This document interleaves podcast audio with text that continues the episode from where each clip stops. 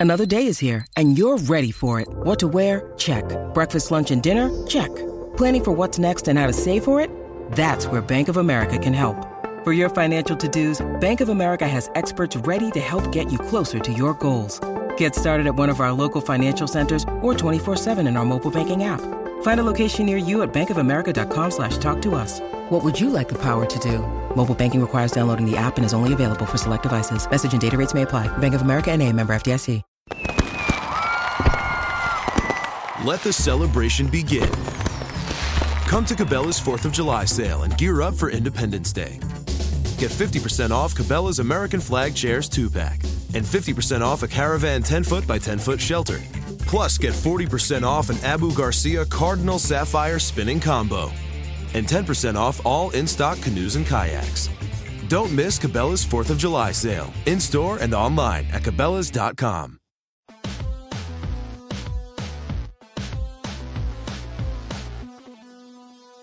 Welcome to RealGM Radio. I'm Daniel, your host, and so happy to have you with us for this episode. My guest is Kevin Pelton of ESPN Insider, one of my favorites to read and talk to. This was fun to do because it's such an exciting week of playoff basketball that is coming up from the start of the Western Conference semifinals to the game sevens in the East. And then, of course, on Monday, Cavs Hawks will start the semifinals in the East. Our conversation runs about an hour.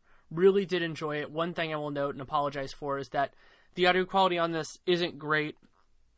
Kevin was driving actually from covering the game last night, Blazers Clippers in Portland to Seattle, so there's some ambient noise, but the content is good enough and I did everything I could to mitigate it, but I think you will still enjoy the conversation and find it worthwhile. Thanks so much for coming on. Well, always pleasure to uh, join you. I was actually just listening to Dunk Talk before we started recording. Yeah, and so the timing on this is pretty fun because while we can't really do a formal second round preview because of the timing of everything, what we're looking at this weekend is game one in both Western Conference semifinals, and then two big game sevens out east. Right, a, a lot at stake uh, this weekend in two different rounds. So we'll start with what I think is probably the top of the list for both of us, which is Spurs Thunder. A very fascinating series and one that is impactful in, in a couple of different ways. And I guess the, the place to, uh, uh, in that series to start is what do you think is the single most important thing about that series? Well, we did a five on five on this for Insider, so I, I already answered this earlier today. I determined that, in my opinion, it's Oklahoma City's ability to execute down the stretch. I mean, if you look at obviously the issue for the Thunder all season long has been their ability to win close games, which I tend to feel is probably much more random than most people tend to feel. But in a series like this, where I think that most of the games are going to be close, the two games that the teams played when they were at full strength were both decided by single digits. You're going to have a lot of those situations, and whether the Thunder actually, you know, execute down the stretch, or you know, and, and prove that what happened in the regular season was mostly random, or whether they struggle in those situations, it's probably going to determine the outcome of the series. Yeah, and that also it, it's one of the fascinating dynamics that happened during the season was early on, the Spurs were actually struggling in crunch time. They weren't doing that well, and they ended the season third in crunch, as defined by the NBA, is five points or less in the last five minutes. They ended up third in the league in, in that by outscoring opponents by 15.4 during that stretch, and OKC was towards the bottom, and they were actually outscored by 8.2 points per 100, which was worse than the Magic, who I regularly lampoon for their crunch time ineffectiveness. Right, and I, you know, they they stand out in that section of the NBA. I mean, even though that there's more randomness in the last five minutes because the sample sizes are smaller, and then there's other situations like is there an intentional foul in there where you're killing your net rating because of the fact that you're trying to preserve some small chance of winning the game? That those sort of issues crop up, but generally speaking, the best teams in the league are the best in crunch time, and Oklahoma City is the notable exception to that rule. And it's been kind of disheartening to see that that has continued from from Scott Brooks to Billy Donovan because some people, including myself, had kind of theorized that Brooks had maybe not had f- facilitated that, but had at least enabled it by being okay with them going to this ISO heavy, lack of movement basketball in late game situations. And we haven't really seen that change at all this year. Right. Yeah, I mean, I wonder to to what extent it's just a product of your greatest strength is also your greatest weakness. So when you have two scorers as good as Durant and Westbrook, you're not forced to be creative as someone who doesn't have that kind of individual shot creation might have to get with their late game offense. The analogy that I would make is to the Warriors with Mark Jackson and Steve Kerr was that some people are okay with, with kind of the idea of good enough that, you know, that you can, they can be successful, they can get points with those two guys. But you can do better with a with a more cogent system. Of course, building that system is incredibly difficult, and not everybody can do it. And yeah, you certainly don't want to start uh, during round two of the NBA playoffs. But I, I think part of it is maybe that's one of the places where the adjustment from the college game to the NBA game is bigger than we give it credit for being, given that you know, a 30 second, 35 second shot clock when Donovan was there. Obviously, it was down to 30 this year after after he came to the NBA you've got time to run lots of actions, do various different things in the course of an offensive possession. In the NBA, a little more compressed. That's part of the reason we see more isolation ball, and maybe you know you didn't have necessarily those quick hitting things to get a, a number of people involved, ready to go right away in the NBA. One of the other really important things that I've seen in this series is that Russell Westbrook is a very talented driver, but his finishing is a little bit shaky. And with the expectation that both of these teams could stay big for a while, I think in some ways that could really hurt him because the Spurs have Tim Duncan, who's one of the best rim protectors in the league. Definitely, yeah. I mean, he's he's better. He's kind of more of a volume shooter at the rim. They're still efficient shots overall because of the fact that they're just so good by their nature. But it's not that he's great because of the fact that he shoots a high percentage at the rim like Kyrie Irving It's because of the fact that he just gets so many of those shots that a lot of them are going to go in by definition. And I, I mean, I guess that that poses one of the questions: is like in crunch time, is Tim Duncan going to be able to stay on the floor, or are the Spurs going to be able to, or the Thunder rather, going to be able to find ways to take advantage of pulling him out on the perimeter, doing that sort of thing, and and causing problems and trying to play him off? Well, their challenge is that they don't have enough perimeter talents to really go small in those crunch time lines. They can try it, you know, if it's particularly if it's an offense defense situation, then that opens it up a little bit. You know, you could have a guy like Anthony Morrow maybe out there who you probably wouldn't want to have out there if you're going, you know, if you're exchanging possessions without a timeout. But if they're going to have Steven Adams in there, then Tim Duncan doesn't have to. You're not sitting there worried if that you can leave Steven Adams. Oh no, if he's open for a 20 footer, that's going to be devastating. So Duncan can hang out closer to the rim. Right, it pretty much requires Ibaka to be at center, which gets back to that issue about the lack of wings. And it feels like a conversation that we've been having about the Thunder dating back to last year in Summer League. Yeah, it's it's a it's a big problem for them, and it's something that also came to, to a degree in, into effect in the Clippers series, which just resolved, was just not having enough guys that can do specific things on the perimeter. It forces you into some of these complicated matchups as opposed to somebody like the Blazers, who they had enough people that they could be a little bit more flexible. Right, which, you know, it's probably getting ahead of things, but it's interesting for them in the Golden State series is that Portland, almost by accident in some ways, ended up with four two-way, at least competent, if not plus two-way wing players than almost anyone in the league outside of Golden State. Yeah, and you, when you consider that Oklahoma City had been trying for that as one of their core flaws for the last three years, basically ever since they traded James Harden, it's amazing that Portland basically discovered like discovered plutonium, maybe not by accident, but discovered it that way. And the Clippers and the Thunder have been going at it for years and couldn't do it nearly as well. Well, how could they find uh, an asset as valuable as that top 55 draft pick that uh, Portland gave to Orlando for Mo Harkless? And when you consider that the Thunder had a trade exception that they could have used and, and gotten him for that price, like it, it obviously Harkless wouldn't be perfect for what they're looking for, but he's just another dude that can play basketball. Right.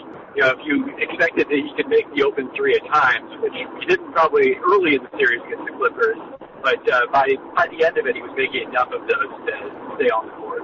I, I keep on feeling like Kawhi is going to do a really good job on Durant. That doesn't mean he's going to shut him down like, oh, Durant's going to score 10 points or anything like that. But I think he's specially suited to, to just handle that. And I also think they need to do a, a as close a job as they can of pairing uh, Popovich, of pairing their minutes because the Spurs have other good defenders, but they don't really have another guy that can handle Durant the way that Kawhi should be able to. Know, ESPN Stats and Info had a really interesting post about this the other day. That Kawhi basically has not only held Durant to the lowest shooting percentage of anyone who's defended him on a regular basis over the last couple of years, but also has, you know, it's a good process. It's not just randomness, which you, would expect with Kawhi, but has forced him into the most difficult shots of, you know, that group of players who has defended on him on a regular basis. So definitely some statistical backing for that. But the other, the other interesting thing I found is that, you know, Danny Green has generally done a pretty good job on Durant and not been as effective on Westbrook. I mean, I, when I view that as the matchups in my mind, I think those two are kind of connected because you're going to have one of those two guys when they're on the court together on Westbrook and one of them on Durant. And uh, in my head, Green makes more sense on Westbrook because I think he's better against guys he has a size advantage on. But uh, Westbrook has had a lot more success against him than, than Kawhi, which raises the question of, you know, do you do you look for the best possible matchup on the toughest on the toughest player, or do you look to maximize both of those matchups? Well, yeah, and that's something that, uh, as somebody who covers the Warriors, that I've seen teams grapple with for years with Steph and Clay is who do you put the, who do you put the better guy on? My thought on Danny Green is that Westbrook is smaller than him, but he's so strong that it could be that while his functional size is less, that he, he's physical in a way that most other point guards are not, so that traditional Danny Green advantage there is a little bit less effectual. Yeah, I think that's a, an excellent point.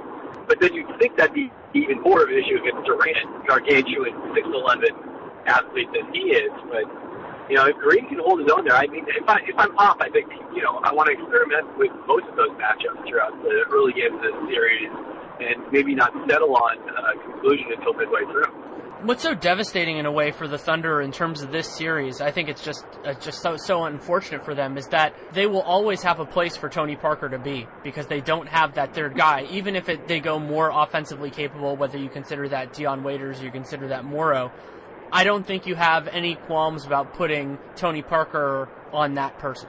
No, very true. Yeah, I mean that's the Spurs' defensive personnel probably matches up almost perfectly with what you'd want against Oklahoma City in terms of, you know, two quality wing defenders to handle Westbrook and, and uh, Durant, and then, like you said, someone who can hit against whoever the third guy is. And, then, uh, and that ties in even when you move close to the perimeter, but slightly away from that with Serge Ibaka and, and LaMarcus. I mean, it's a little bit different, and LaMarcus is a tough cover, but I think that Serge will do a good job. Yeah, I mean, uh, going back to you know, days in Portland, I feel like Ibaka has generally done uh, a pretty good job against them and, you know, matches up athletically about as well as you want.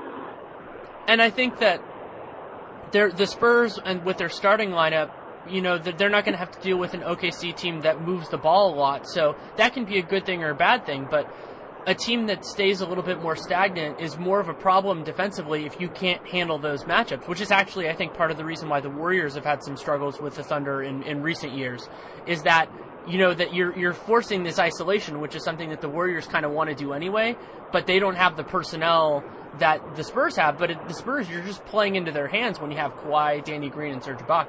Yeah, but I still do think there's a scenario where you know Durant and Westbrook are just so good individually that they, you know, can beat those guys. Good, good offense beats good defense, and that's, you know, probably what's required of them to win this series. I mean, it's, you know, the sort of what we saw in 2012, although James Harden was also a big factor in that. You remember Scott Brooks probably his finest moment in the 2012 conference finals, getting really creative. That also three of those dead screens for each other late in the game and, and take advantage of the first having the world. Yeah.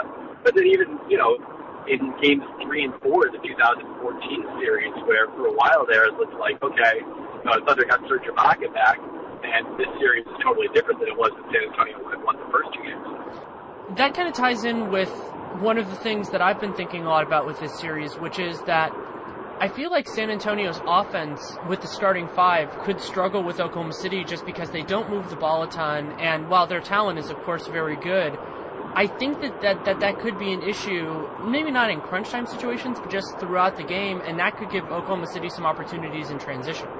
Right. I mean, you know, you look at it, the San Antonio, the San Antonio starting five has not been quite as good as. I'd have to look this up, double check it, but I don't think they've been as good as the Oklahoma City starting five necessarily. That really where San Antonio makes up ground on everyone else in the league is first and foremost their second units in the game, which you know have uh, a very different style to them. I would say it's not as you know they still got David West taking a lot of mid long twos, but not maybe as uh, long two dependent as the starting lineup often can become. I, I think with you know two traditional big men, you know quiet, a lot of isolations that turn into twos, Tony Parker pull ups, and, and so Green is really the only source of three point shooting, and he's obviously been inconsistent almost as long.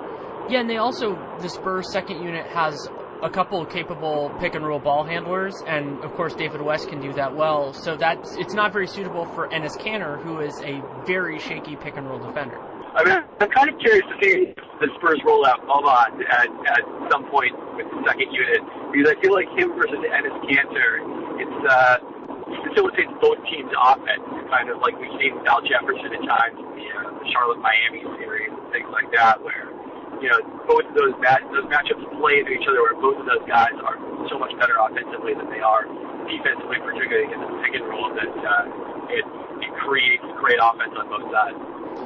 Yeah, I, I, I, if I were Pop, I would lean more towards West just because I think you can do better to stop. I think that leads to a better net advantage. But sure, for for moments you can use Boban. He's also a fascinating player.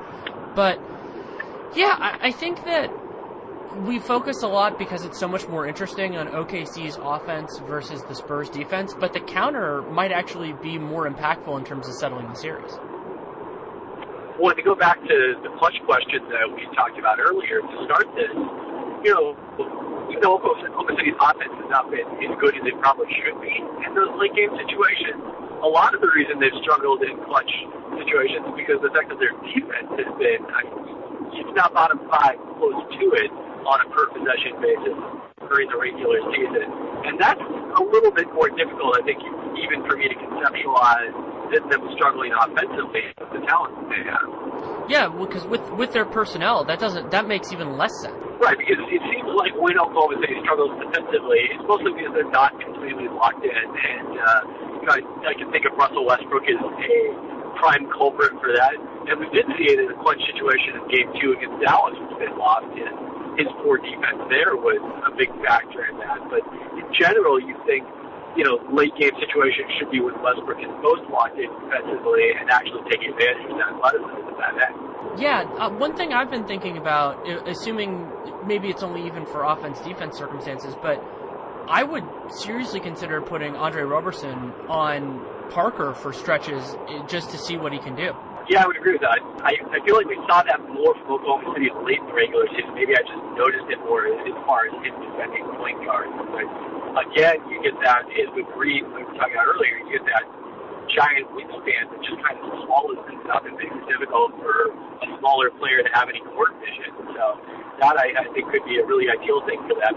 And as bad as he is offensively, I still wouldn't be opposed to keeping him engaged down the stretch, especially if you go offense defense, because I think him not being out there is probably a small factor in why their defense hasn't been that good in those situations.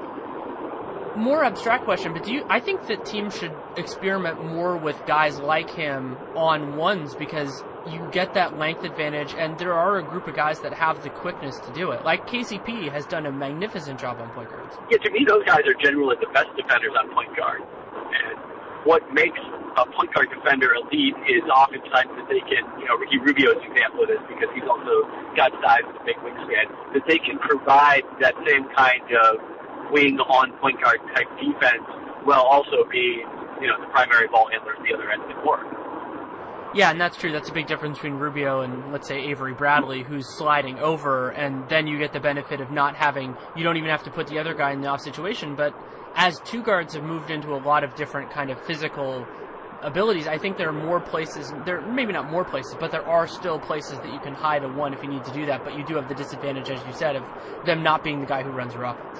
And then the other interesting thing that happens is uh, if you end up seeing a lot of cross matching like that, who benefits more in transition? You think that San Antonio would have the edge there, more discipline, finding somebody matching up than Oklahoma City is going to be in those kind of scramble situations.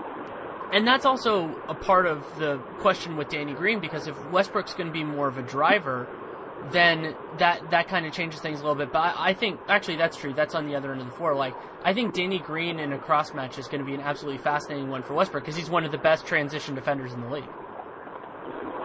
yes, I maybe maybe the best in that uh, three on one situation. It's hard to think of anyone else who does what he can do. So if you're if you're Billy Donovan how much do you think Enes Kanter is playing in the series? Is he going to do kind of his standard minutes, or do you kind of bound maybe shift down a little bit less?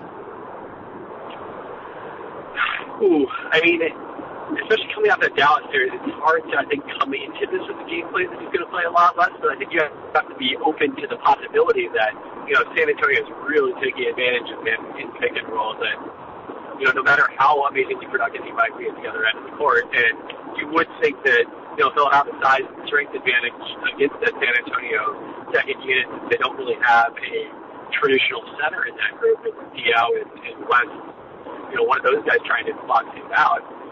Uh, so I think you have to be open to the possibility that this is not a series for him, and you know what the alternative, figure out what the alternative is going to be for that. Whether it's you know extended minutes for Adams, it's playing Nick Collison at five, things like that. And one thing that we shouldn't discount is that while San Antonio's second unit will do a really nice job on, on Thunder just because they have so much talent, I'm not sure how much of second unit Thunder we're going to see because I think Durant and Westbrook are going to play as close to the full game as they can the whole way through. Right, and that's I think one of those things that happened in those series is you, know, you remember those, those past Oklahoma City playoff runs where Durant is able to go up to 40, 42 minutes a night. And especially now that they are staggering Durant and Westbrook, you're only talking about very short stretches where even, even you're just playing with one of those guys and never a situation where you're playing without both of them. Yeah, I, I think that's definitely true, and it will also be fascinating if Danny Green, you know, let's say let's say you end up with Danny Green and, and Kawhi on the Durant Westbrook combination whether Pop is going to ever fiddle with Manu Ginobili instead of Tony Parker in the primary ball handler role, because really what you're looking for defensively is probably closer to what Manu brings anyway. Especially if he's matching up with Dion Waiters uh, to finish games, where you know he's the one guy who probably has uh, one Thunder player alongside Durant Westbrook who has the physical tools, if not necessarily the skills to make Parker pay for trying to hide him in that in that matchup. So yeah, that'd be intriguing. I, the other question to me is: Is there a situation where if Danny Green struggles with his shooting, and he did much of the regular season, where thinks that becomes a, such a big issue that he can't have him on the floor defensively? And if that's the case, then what do you do trying to defend either Westbrook or Durant, whichever one Kawhi's on? Yeah, and especially considering Jonathan Simmons has not solidified a spot in the rotation like I expected him to, considering how he played early in the season. No, I mean it's hard to see if Pop trusting Simmons in this series. He got you know a few minutes against the Grizzlies, but pretty much everyone got minutes against the Grizzlies. Yeah, that, it doesn't seem like he's really an option. It would have to be a case of, of trusting, you know, maybe Patty Mills to defend Westbrook, and I, I don't like that the idea of that. So maybe maybe scratch the notion altogether. Yeah, a- anything else on this series before we do some predictions? Nothing else specifically mind. So I said last night, and I'm standing by it, that my feeling is Spurs in six. It's always weird to predict a team to win a series this close on the opposing team's home floor, but I just feel like the Spurs aren't going to have any issue with that. And I could see the, the first five games going in a couple of different iterations, but I think San Antonio has some advantages that will be really hard to counter. So my, my leaning is Spurs in six, but I could see a lot of different scenarios in the series. Well, obviously that's possible since that's the outcome we saw in 2014. I, I still am going to play the uh, the odds here and go Spurs. Yeah, I, I mean that's certainly fair. And so Nate and I discussed last night that he thinks it would be really hard for OKC to win a game seven in San Antonio, given how well they played at home. I think it's it's unlikely, but certainly possible. Well, we haven't of teams win any game in San so far this year, which is probably a reason to doubt it. And then when you add in the uh, increased home court advantage in Game Seven, but I think if any team is not going to be intimidated by that situation, it is probably Oklahoma City, and we have seen them win an absolutely enormous road game in San Antonio. It wasn't Game Seven, but that Game Five in 2012 ultimately was the swing game of that series, giving them the opportunity to close out at home as opposed to in that case having to go back and, and potentially win a Game Seven in San Antonio. Yeah, an OKC's a team that has players with high enough ceilings that I, I have this feeling with them. Part of the reason I've liked them for so long is that when they're at their best, they're just really hard to stop. And those are the types of teams that I I either believe in those type of teams or teams that for whatever reason are facing somebody who's substantially weaker than them in a game seven because it's a little bit more impervious to the effects that you see, whether it be home court or the reps or whatever it can be. Because because if you can reach that level, if they get to their supernova the Spurs, the Spurs, as great as they are defensively, will struggle. Yeah, I would agree with that. You can't you can't ever rule the Thunder out anywhere, anytime, anywhere. Yeah, which which is what part of what makes this series so exciting is that they can just they can just get to that level. But we'll move on to what we just found out last night. You were there at the game that settled it. Warriors, Blazers. There are a lot of different directions to go, but I think the most interesting one, and you wrote a great piece on this, is how the series will look before Stephen Curry comes back if he does. Right, and at that point, obviously, was before we knew that this was going to be the series. It's crazy how quickly things developed because I originally wrote this, you know, wrote about it Sunday afternoon when we knew that Curry had, had a, a sprained knee, figured he probably had a sprained MCL, but didn't know how long he was going to be out. And then at that point, you know, the I kind of was giving honestly like token, okay, well, here's how they would match up with the Blazers hypothetically but realistically, like we all knew at that point, it was probably going to be the Clippers uh, who had the 2-1 lead in the series. And then obviously that changes in a matter of minutes with both Chris Paul and Blake Griffin leading that series. So, you know, I've had some time, even though we didn't know for sure until last night, to kind of consider what a Warriors Blazers series would look like. And to me, I'm curious what you think about this. I think this is a series where we are going to see a ton of Draymond Green center. I agree with you completely. I think it's it's a really fascinating matchup for him on both ends of the floor. Just who they choose to put him on, whether how they're handling it with switches and everything like that. But yeah, I think it's going to be really it's going to be really big for him, and it's going to be early on. It'll be a test to, on Lillard and McCollum to see how they handle size because whatever alignments they go with defensively, those guys are going to have somebody bigger than them on. Exactly. I mean, that's the one thing that's the silver lining of Steph Curry injury is Warriors get, who were already very good defensively, get slightly better with Shaun Livingston and point guard with the size that he brings there. And that's one of the things I really like about that small lineup for the Warriors series is that if it's, you know, Livingston, it's Livingston, Thompson, Iguodala, Barnes, and Green, you've got four, five guys who are all between six foot six and six foot eight. I think Draymond Green is tied for the shortest in that group. Is that right? Yeah, I think so. So you can switch anything. Portland's going to run pick and rolls. You know, obviously that's the base of their offense. We saw the Clippers have some success early in the series trapping uh, the pick and roll before eventually Portland was able to find enough other offense from guys that work with Colin and, and Lillard to beat that strategy, which we didn't see as much of after the injury. But in this series, yeah, I think it's just going to be a lot of switching and hoping to force Portland into isolation in situations where Lillard and McCollum are not going to have major athleticism advantages to beat somebody one on one. Well, and the big concern for Portland is not only that the Warriors can switch it, but they have smart enough guys that they can trap and leave the right guys open, and they have rim protection more regularly on the court. Of course, DeAndre had a huge effect when he was out there on Lillard and McCollum at the basket. But depending on how the Warriors want to do it, whether it be Draymond's underrated rim protection at center or when they have Bogut and Ezeli out there, like they're going to have people, other than when Speights plays, they're going to have people out there that will be able to affect shots and that are smart enough to be in the right places at the right times. And that was something I noticed last night was just that whenever a possession was when the Blazers were working hard and getting any sort of ball or player movement, there was going to be a seam somewhere, and usually it led to CJ McCollum being wide open.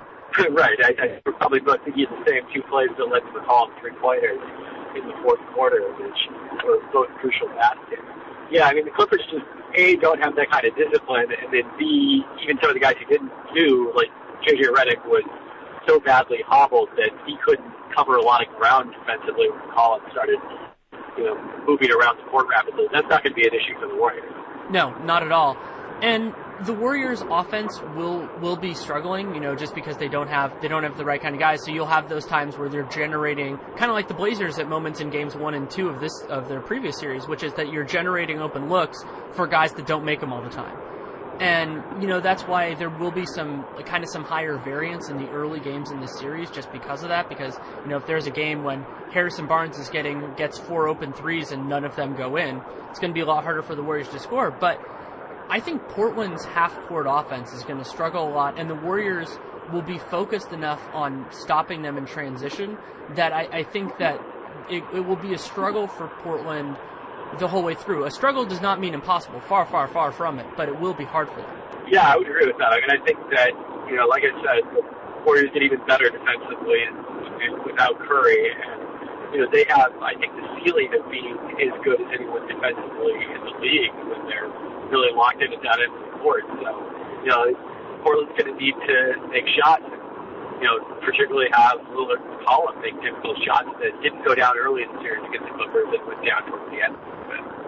And we talked about the idea of how Portland doesn't have many guys who generate offense for them. You know, really, it's only two, and Plumlee can Plumlee can capitalize when he basically gets an opening. But the same issue is true on the other end, which is that Portland has at least one, usually two, shaky defenders on the floor at any given time. They, they have to because the fact that those guys are so important for them offensively. And Golden State, I guess that's one of the nice things about having such a democratic offense is that uh, you know you're going to be able to attack those those mismatches and not have to you know feel like you necessarily have to you know you're going to ride Klay Thompson, but you can also get reliable buckets. It's a low scoring game, like Shaun Livingston's ability to post up either Lillard or McCollum anytime he's matched up against them, you know those kind of shots will probably become positive shots because of the fact that it's a it's a relatively low scoring game. Even though it's not their greatest offensive option, I still think we're going to see a lot of Klay post ups as well, just because he's comfortable doing it, and I think they're going to. I think it's very likely that the Blazers will be less cognizant of kind of that advantage as opposed to with Livingston, where it's just so obvious because that's such a large part of his offense. Yeah, I would agree with that. And now the one thing is, it might be easier to bring help against Thompson in the post because of the fact that if he's down there, you've lost your best spot up shooter around him. Yeah, which is another part of the reason why I think Brandon Rush in the early games could be very important because while he's not the greatest defender, he's also not terrible defensively. He is their best, their second best, I guess, because Klay obviously is best, just open shot hitter. And that's incredibly valuable in this series. Yeah, it is. It's a low scoring series, especially just. It's incredible that the Warriors, by the way, were able to make as many threes as they did against Houston the last two games without the guy who made the most three pointers in NBA history being on the court, which I don't know if it's a testament to just you know the Warriors' execution offensively or how bad the Rockets were on defense. I think it's a little bit of both. Right. The answer is yes. And and it's hard in a way to because the Warriors did so well against the Rockets offensively could like compare it at least to expectations to be like, oh well, they're gonna you know that they're gonna struggle with the Blazers, but that Rockets team was was an aberration in so many ways. You know, for that end of the third end of Game Four and then for Game Five. Indeed, I mean, I, I don't think you can read almost anything into that. Which that was one thing. Is Terry Stotts didn't take many questions last night after the game. The one thing I was curious to ask him is like, can you? How do you prepare for this series? Because all of the head-to-head games, obviously, Steph Curry played, and they're such a different team without Curry do you just have to rely on those, you know, six games or whatever it was that they have played this season without Curry to scout them, or how much do you take from that that matchup? Yeah, because it's it's not only like you know, oh, it's a different guy in skill set, but the Warriors' offense when Stephen Curry is on the floor and healthy is all through Stephen Curry, so it's a completely different reinvention. It's kind of like if if there was a, a, band and they had to change their lead singer to someone who just didn't have the same like didn't have the same range, so they they might sing the same songs, but they have to sing it totally differently. Yeah. Uh, I want to go back to the thought about if the Warriors up playing Green primarily in center.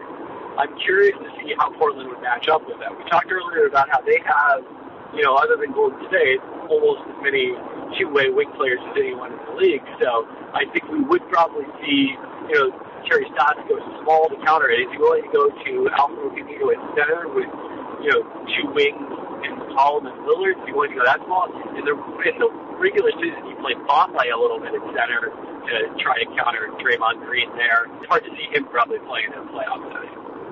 One that would be possible, and I've actually talked about the idea of the Warriors doing this the other way, is having Plumlee at center but not having him guard Draymond at center. Have him put him on Harrison Barnes probably or somebody like that. So you know he's not going to be able to help out as much, but just to, just to do it in that way, and you know that that has its limitations, especially because you know you're you're going to have some weird things defensively, especially if you're if they're generating some switches. But I think that's a possibility as well.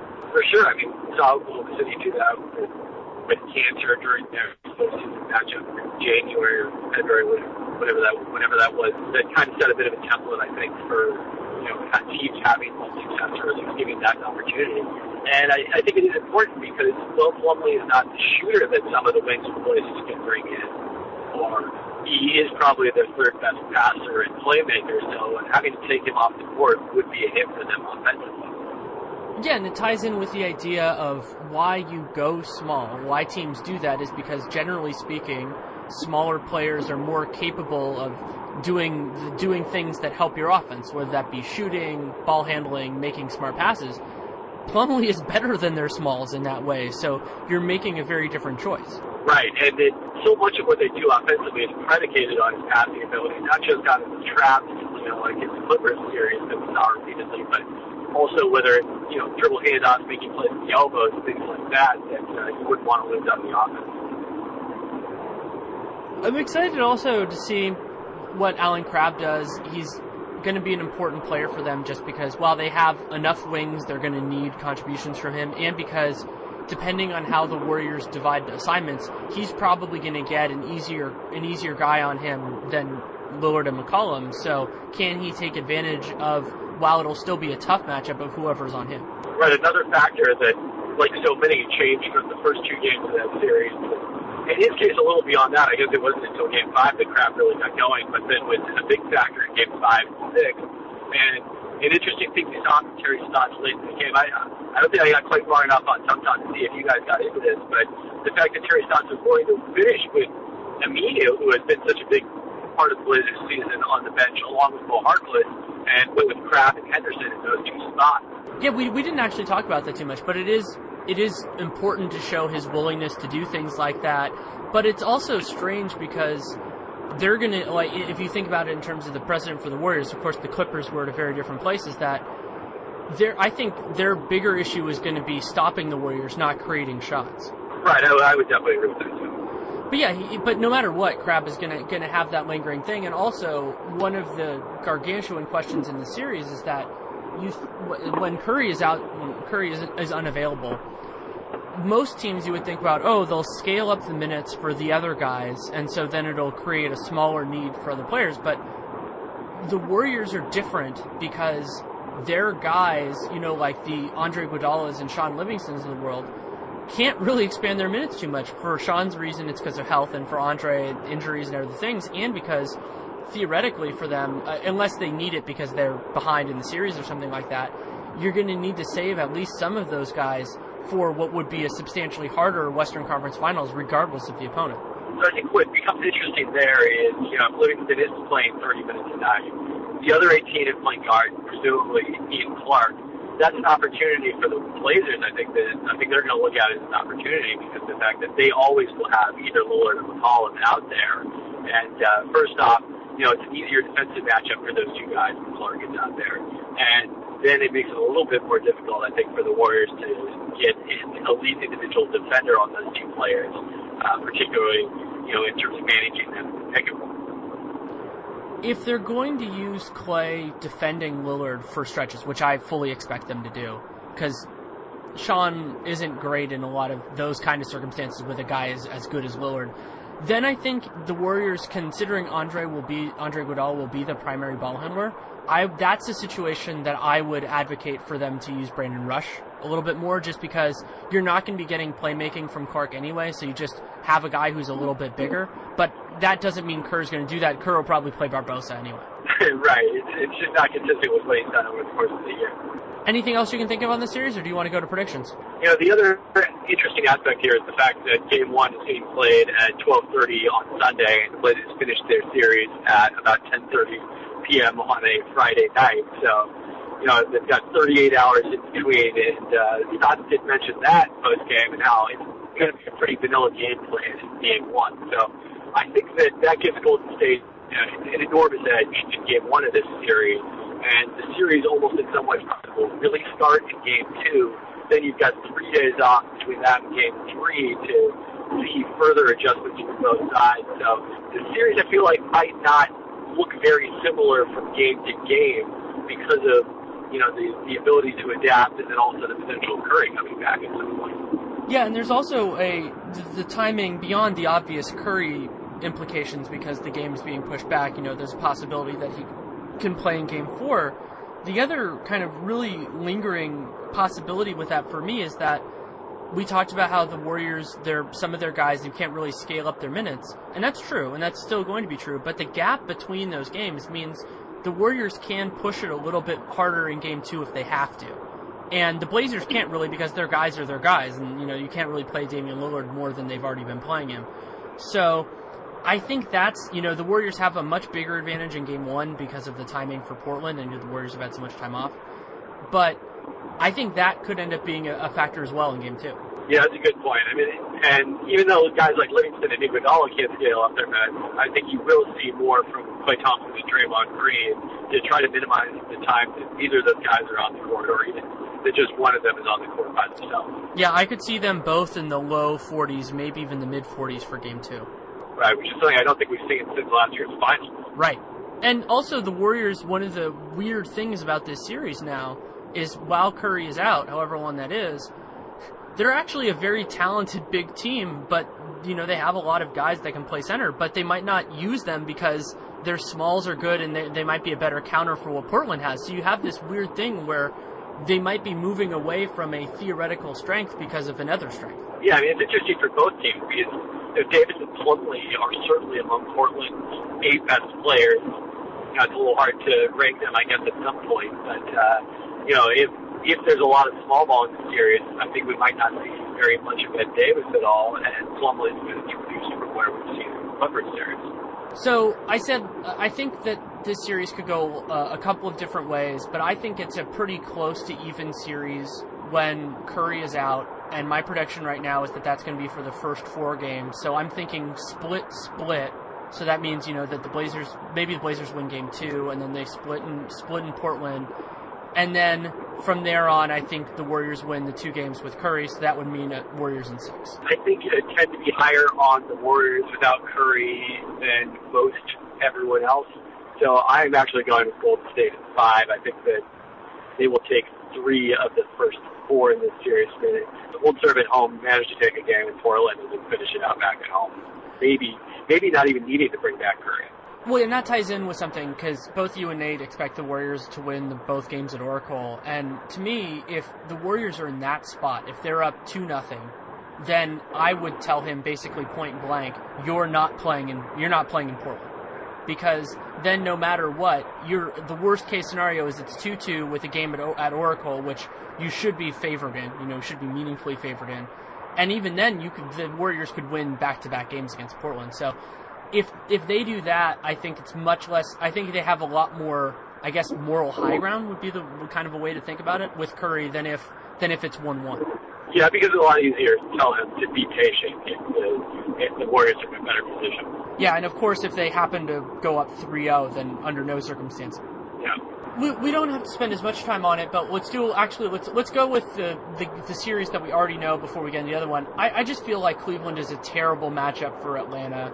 No, they don't really have anybody anymore now that DeMarre Carroll's gone to, to guard LeBron. They have strength. They're they're a nice team, but I, I think that this is just a rough series for them. We're on the same page here, and the thing that stands out to me is now the the Hawks losing on the last night of the season at Washington, a loss that seemed inexplicable at the time, now looms even larger because had they won that game, you know, you could be looking at a fairly tough matchup to play for Cleveland in the second round against, you know, maybe Miami, whatever, however exactly things would have fallen. And then Atlanta on the other side of the bracket where I would, at this point, favor them out of over whoever wins that Toronto Indiana series. I think that they are probably now the second best team in the East, at least with Kyle Lowry's elbow issues.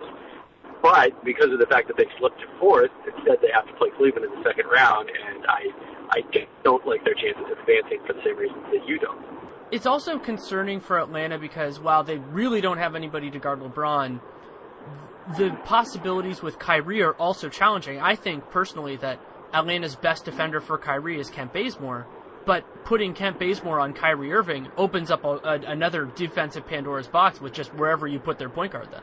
Yeah, and who defends LeBron in that scenario? I guess Paul Millsap, and then who defends who defends Kevin Love? Like, yeah, it's like putting your finger in the uh, the dike, and you plug one hole, and in this case, I think two others crop up.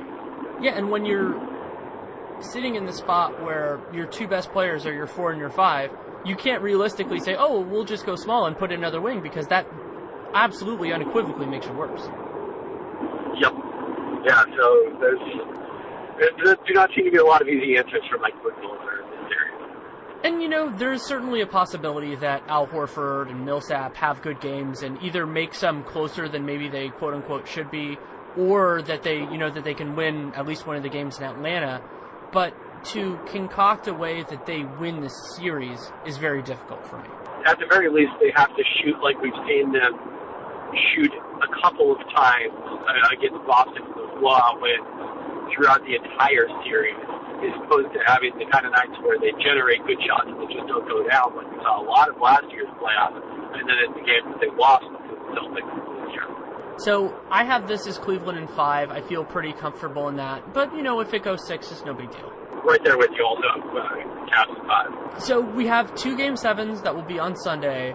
And I'm really excited for both, not only because I've enjoyed these series substantially, they were the two series I was most anticipating going into the first round, but also because I think that both have a very real chance of the road team winning the game seven.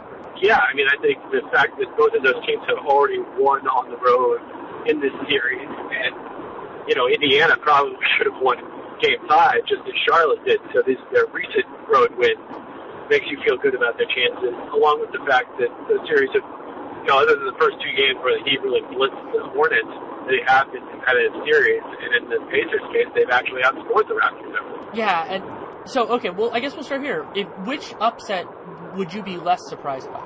No, Indiana over Toronto, because I I think that in some ways playing at home is a bit of a disadvantage for the Raptors until they can win a playoff series and get this cloud of here we go again out of the Air Canada Center. And I believe I saw someone might have been McGolver tweeted that Toronto has never won a Game Seven home or road. Well, I mean the only playoff series they ever won was a five-game series. So That's by right. definition, not, not. Yeah, that's true. yeah, there's a lot of not great history. What and the other huge problem for them is that the, the structural disadvantages that they have against the Pacers haven't changed at all. You know, Paul George is still going to be defending DeMar DeRozan, and yeah, DeRozan can have a big night. He already had one with Paul George on him, but those uh, George Hill's still going to be guarding Kyle Lowry. You know, th- those things haven't changed, and as far as I can tell, those Pacers are are pretty healthy right now. And then the other aspect of it is the biggest advantage that they had in the series was the minutes that the Pacers were playing without any of their three best offensive players. Who Nate have detailed at length, among others, during the series. And, you know, if Paul George extends his minutes and doesn't come out at the start of the fourth quarter like he did in game six last night, that, that takes away one of Toronto's biggest edges. Yeah, and it also takes away a potential counter of what they want to do with DeRozan, but and I think George Hill could potentially play more minutes in a game seven too, which is really bad news for them for that second unit as well, because presumably that could be, let's say, at the beginning of the second quarter. Right. I mean, it doesn't necessarily seem like Vogel would see that as, as much of a priority as George to understand it himself, but certainly possible. That will be one of the interesting things to watch. They also have, you know, it's not as quick a turnaround because they're playing Sunday night, but a fairly quick turnaround. So it's not like there's a, a lot of rest in between these games. There are a lot of different play, and part of what I'm so excited about this is there are a lot of different players that could have that not a star-making game, but have a really notable one. With Valanciunas being one of them, but he's been very inconsistent offensively in this series. Obviously, his rebounding has been wonderful, but his his offensive overall impact has vacillated pretty seriously. When you said star making two nights, I just kind of naturally assumed you were going to Miles Turner. Miles Turner and Norman Powell. Yeah, Norman Powell, the great guest star of the uh, 2016 playoffs. I wanted to have. Well, I mean, I, I can't say that I can't say that I love him more than Miles Turner because Miles Turner is my guy. But I could I could see Powell like if if Casey is really willing to give him the reins, he could really be an asset in this because he's arguably their best two way wing. So that of course excludes Kyle Lowry, and he's been a lot better than I expected him to be in transition, which, you know, if they can actually get some stops, would be very useful. And another way to get the crowd going and uh, keep them from being, you know, tense and silent in this game, as he did at the end of Game Five, and then steal the tie up.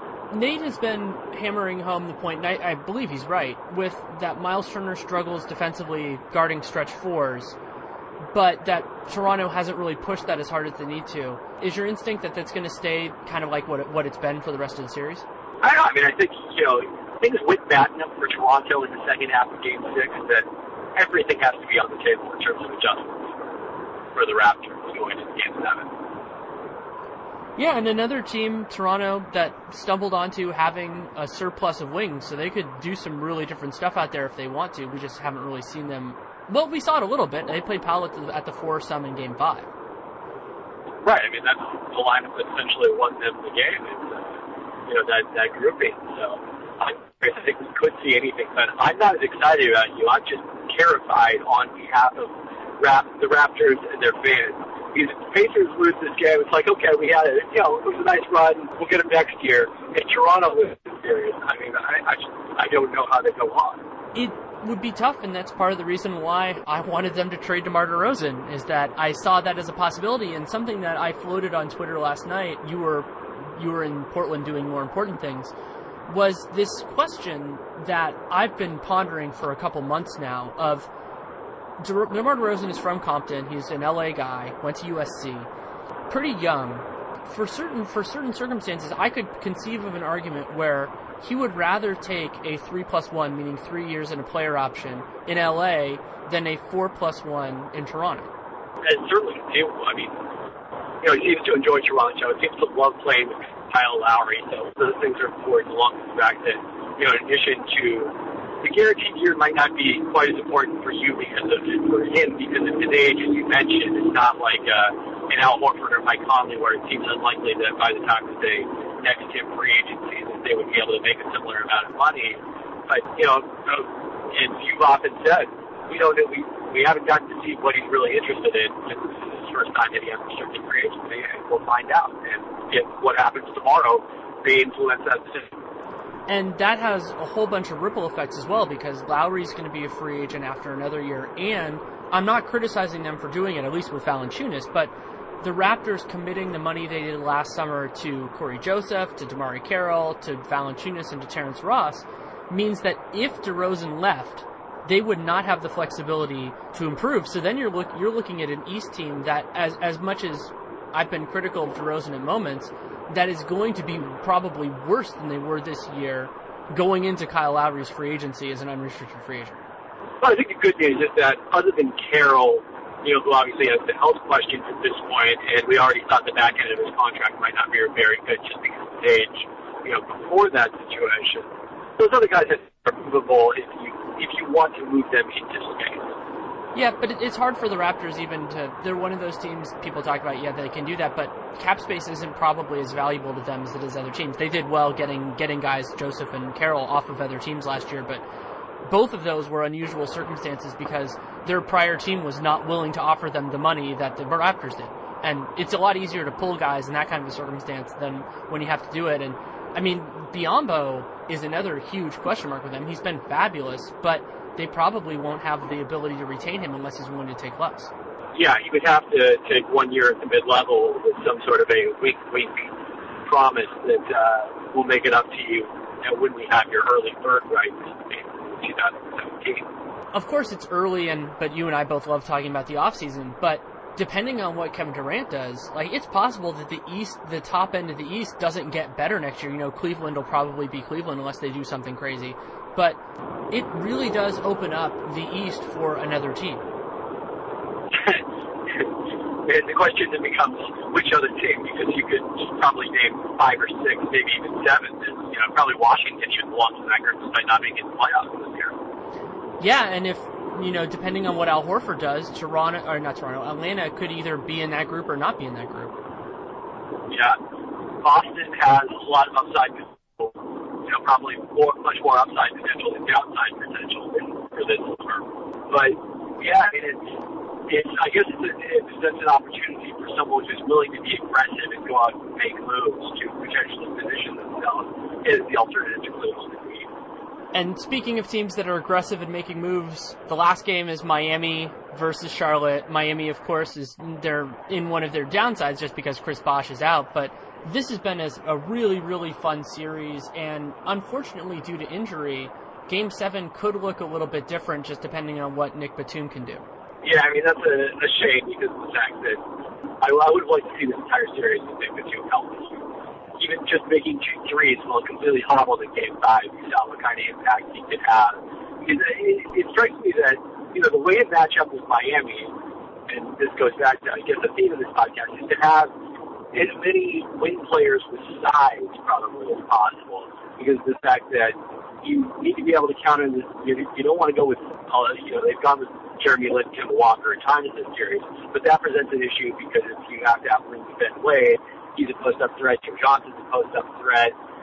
So that's one problem. But you also don't want to have too much size on the court because of the fact that Vincent Waldeng's mobility and shooting becomes an issue. A power forward like we've seen with Kaminsky, like this is a series where the Hornets needed as many wins as possible, and their very best one was healthy for maybe two games, maybe three. I don't know. Yeah, I, I agree with you, and that also is part of what leads me to think that Miami's going to win that game. I think so too. I mean, first off, you know, in Game Seven, you should probably default to the home team as the most likely winner, no matter what. But then, then there's also the question of how much Lin's ankle continues to bother him, Cody Zeller's knee, all of these minor injuries from Charlotte that have left them significantly less than full strength the two. Yeah, I think that's definitely fair. So, as a basketball fan, we will exclude Spurs Thunder because I, I would be shocked if that wasn't number one with a bullet.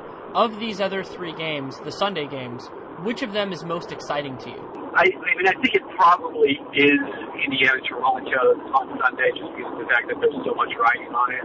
And the Charlotte Miami is, you know, again, not as optimistic about it being as exciting a game as it would be if Charlotte were fully healthy, but still a chance to be that we've got two really good finishes in a row and have a chance at a third there. So I think Golden State Portland's probably lowest on the list, but still intriguing to me just to see how the Warriors without Steph Curry play against a team that is not preparing for vacation. If the stakes were different, I would actually probably have Warriors Portland number one just because I want to see what those two concepts of teams look like against each other. But it being a game seven pushes the other two games above it. And for me, Indiana, Indiana, Toronto just has so much intrigue because of the the long term impacts and it has a lot of players that I have a strong opinion on, and they're all going to be really fun. Though I think this is going to be an excellent week of basketball. Yeah, it's got to, it'll be a, a long day of basketball, but it, it'll be a very good one. I think. And the other aspect is going back to what I said earlier. We may just not learn that much in Warriors play as game one because of the fact that the Blazers haven't had the chance to fully prepare for Golden State like they will be ready for this game two. Yeah, that's that's a really great point. Uh, anything else you want to discuss? Do we, do we have any thoughts on football? I, I didn't catch you and Nate talking about that yet. But, uh, we did. If you want to talk about it, we can talk about it. I wrote about that last night very quickly after it happened. It was very good. During the first half of the Blazers Clippers game, which is a bit of a blur to me, unfortunately, in the result. But, you know, I think, I mean, it, we all expected this, but uh, it still seems like a very good time for the Lakers to get it done.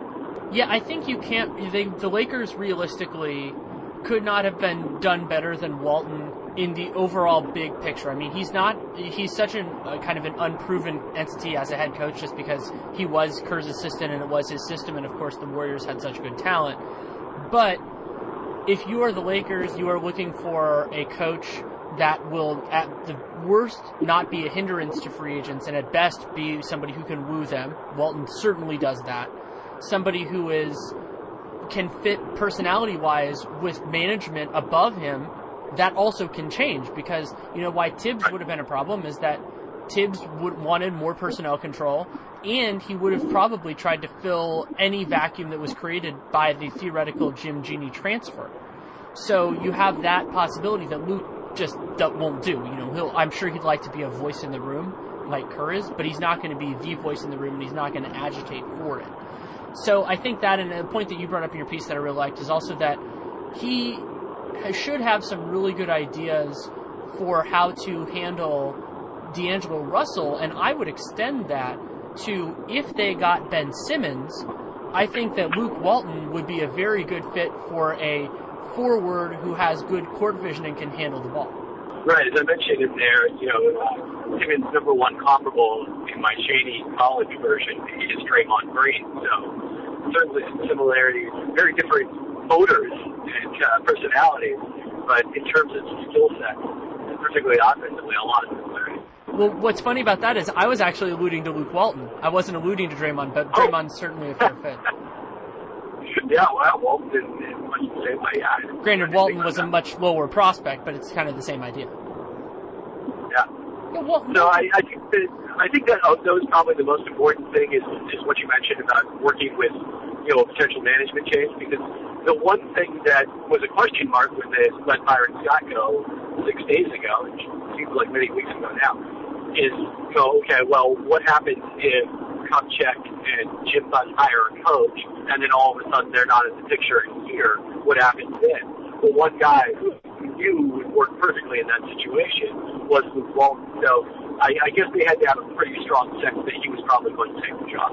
Yeah, I, I'm guessing they did, and he's and of course you, you have that thing with the Lakers that the people who are connected with that organization are often connected with it for a long time, and Walton.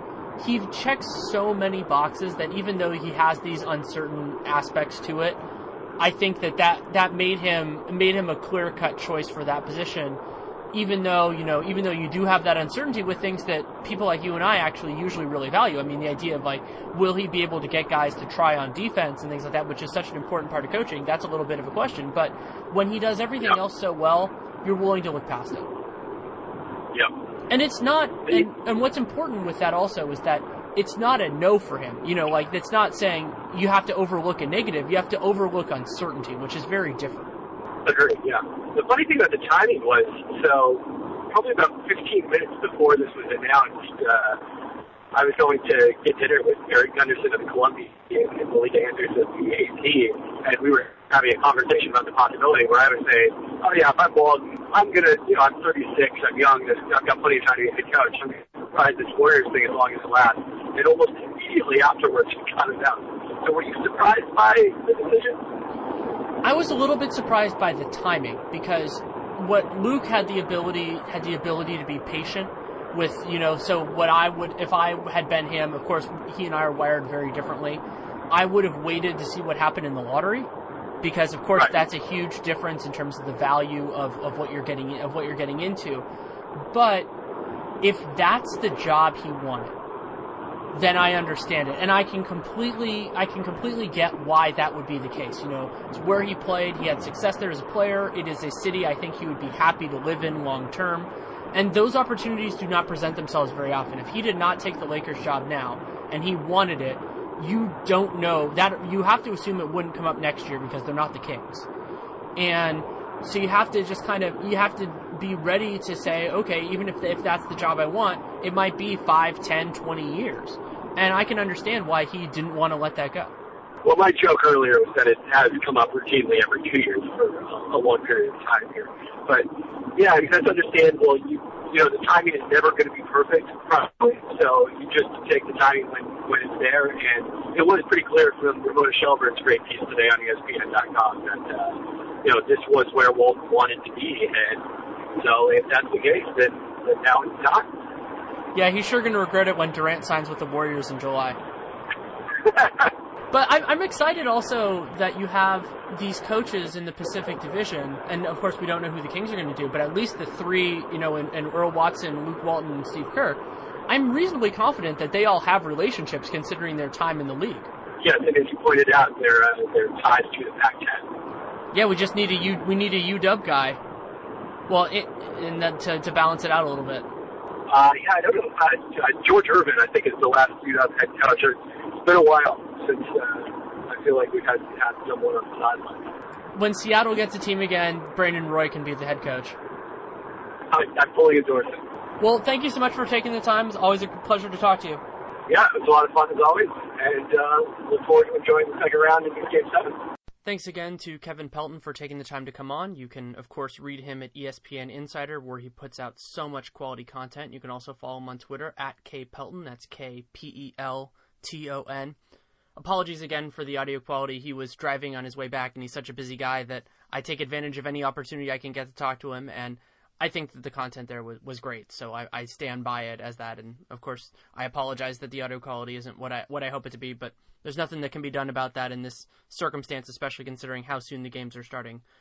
And talking a little bit with somebody who, who writes for ESPN Insider is a reasonable enough segue into a really cool thing that I'm a part of now, which is The Athletic. So, The Athletic is a sports startup that began in Chicago, and it uses a subscription based model. And the reason that I'm approaching that and think it's a great idea is because I think it is the future of sports writing. It is a more reliable revenue based model. And I think that the reader experience is personally better than a more ad based system, which can be obtrusive both on the mobile platform and on desktop, which is mostly how I do my reading, especially long form. And The Athletic has done well in Chicago with that, and I am heading up the Golden State Warriors branch of what hopefully will be an overall San Francisco Bay Area version of The Athletic. We're starting with the Warriors because there isn't really a better time to strike than this playoff run for what was already a historic regular season team. We'll see what happens with Steph Curry's injury, but you know, it, it will definitely be interesting no matter what.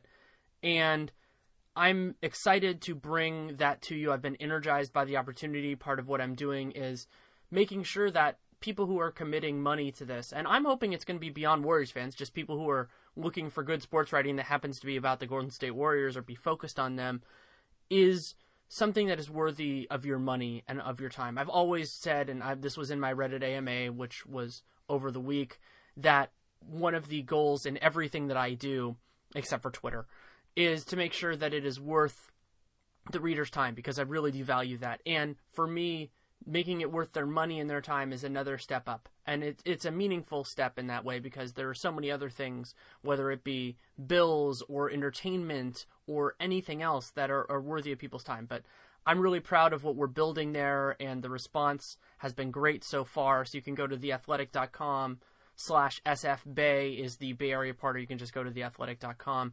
It's a wonderful venture. I'm thrilled with the people that I'm working with. I've only been there, you know, very short period of time. The site launched this week, but it's been fantastic so far. And that will be for those of you, some people have expressed concern about this, it will go on top of my other things. I will still be writing for RealGM. I will still be recording for RealGM. I will still be writing for the Sporting News. And of course, I will do Dunked On as, as long as Nate Duncan will have me. So I love doing all of those things. This is just a supplement to all that and hopefully a big part of it in the long term. And I'm very optimistic about that.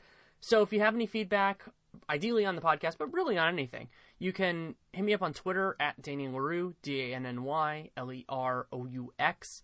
You can also email me. Uh, Danny Leroux NBA at gmail.com is the email I use for that sort of thing. I read everything. I respond to as much as I can. Sometimes I respond really late. I actually owe people a couple of those now, but that's the nature of this. But my promise to you is that I will read everything if you take the time to send it, because I think really that's what's most important. And it's a lot of fun doing this, doing everything. It's amazing to really have made something, you know, that's really a life out of this. Is something that I honestly never expected. I when I got into this seven years ago and started writing even before that, just as a stress release from law school, I referred to it for my to my friends for years as the greatest hobby in the world. And to be able to convert the greatest hobby into the world into an actual job is beyond my wildest dreams. So I appreciate all of you helping make that possible. Of course, subscribing to The Athletic is another way to keep doing that. But you can do what, whatever you're doing. And re- writing a review, rating the podcast, or dunked on or anything else, and even just word of mouth. Those are things that are very important for how this is going. And also, for whatever you listen to, as long, if you want it to keep going, downloading every episode, whether or not you listen to it, is something that is important because that goes into our ratings. Subscribers doesn't really, I think, because it's difficult to calibrate right now, but downloads do. So do that with if it's this podcast, if it's anything else, because I want everybody to succeed. And thank you so much for listening. Take care and make it a great day.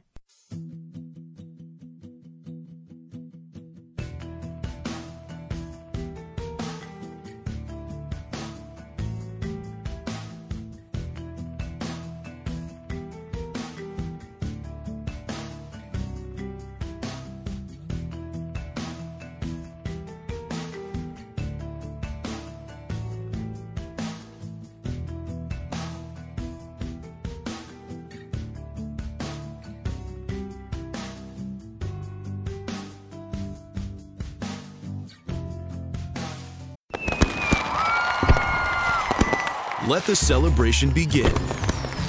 Come to Cabela's 4th of July sale and gear up for Independence Day. Get 50% off Cabela's American Flag Chairs 2 pack and 50% off a Caravan 10 foot by 10 foot shelter. Plus, get 40% off an Abu Garcia Cardinal Sapphire spinning combo and 10% off all in stock canoes and kayaks. Don't miss Cabela's 4th of July sale in store and online at Cabela's.com. Run to Old Navy for revolutionary prices on summer's most stylish shorts. Tomorrow only, they're all 50% off for the whole family. All your favorite shorts, denim, linen, all of them. All shorts are 50% off tomorrow only. Run to Old Navy. Valid 630 excludes active. Run to Old Navy for revolutionary prices on summer's most stylish shorts. Tomorrow only, they're all 50% off for the whole family. All your favorite shorts, denim, linen, all of them. All shorts are 50% off tomorrow only. Run to Old Navy. Valid 630 excludes active.